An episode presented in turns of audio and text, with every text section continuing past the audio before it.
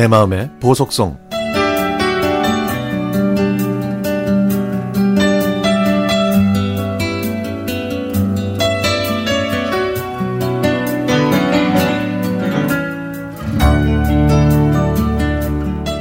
오랜만에 친구 집에 갔다가 비디오 플레이어를 봤습니다. 추억의 물건이 된 비디오를 보니 반가워서 친구한테 물어봤더니 버린다, 버린다 하면서 그냥 두게 됐다고 하더라고요. 그리고 한쪽 구석에는 먼지가 쌓인 비디오 테이프들이 가득했습니다. 비디오와 비디오 테이프를 보니까 예전 추억이 떠올랐습니다. 제가 중고등학생이던 90년대까지만 해도 영화가 개봉하면 시간을 내서 영화관에 가야 했는데요. 극장에서 흥행에 실패한 영화는 비디오로 금방 나왔지만 흥행작은 두세 달 이상 걸리는 영화도 있었습니다. 이 비디오의 가장 큰 장점은 가격이 싸다는 건데요. 물론 가게마다 가격은 조금씩 달랐지만 보통은 천원에서 이천 원 정도 했습니다. 제 단골 비디오 가게는 최신작이 천오백 원좀 흘러간 영화는 천원이었죠 저희 때는 친구들끼리 집에서 비디오를 참 많이 봤는데요. 토요일에 오전 수업만 하면 친구 집에 가서 비디오로 영화를 보고 라면을 끓여 먹는 게 주말의 일상이었죠. 저희 집에는 비디오가 없어서 엄마한테 비디오 좀 사달라고 졸랐지만 돌아오는 대답은 늘 같았습니다. 아유 이놈아 비디오 사면 공부 안 하고 맨날 비디오만 빌려서 볼 거 아니야.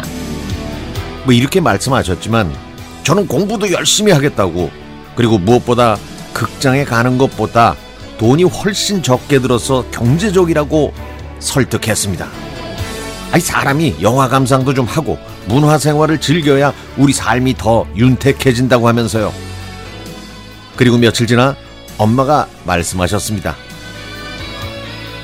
할아버지 제사 때 삼촌이 비디오 가져온대. 와, 이 얘기를 듣고 저는 기뻐서 방방 뛰면서 환호성을 질렀죠. 이제 저도 집에서 편하게 비디오를 볼 수 있게 된 거니까요. 드디어 기다리고 기다리던 삼촌이 비디오를 사가지고 오셔서 텔레비전과 연결해 주셨고 사용법도 알려주었습니다. 저는 다음날 바로 비디오 가게로 달려갔고 이후로도 틈만 나면 비디오를 빌려서 영화를 봤더니 엄마가 늘 잔소리를 하셨죠. 그래서 시험 기간에는 비디오 시청이 일체 금지됐지만 시험이 끝나면 엄마는 비디오 보는 거를 허락해 주셨습니다. 저는요, 그 시간이 정말 좋았고 행복했습니다. 시험을 보는 일주일 동안 무슨 영화가 나왔을까를 상상하면서 영화를 고르는 그 시간 정말 행복했죠.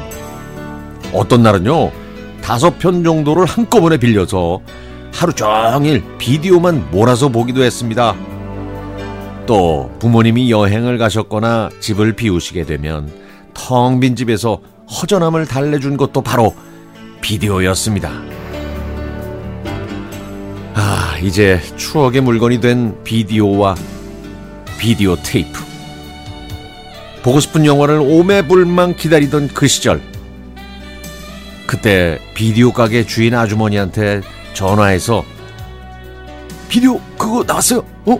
아, 그렇게 물어보던 그 시절이 무척이나 그립습니다.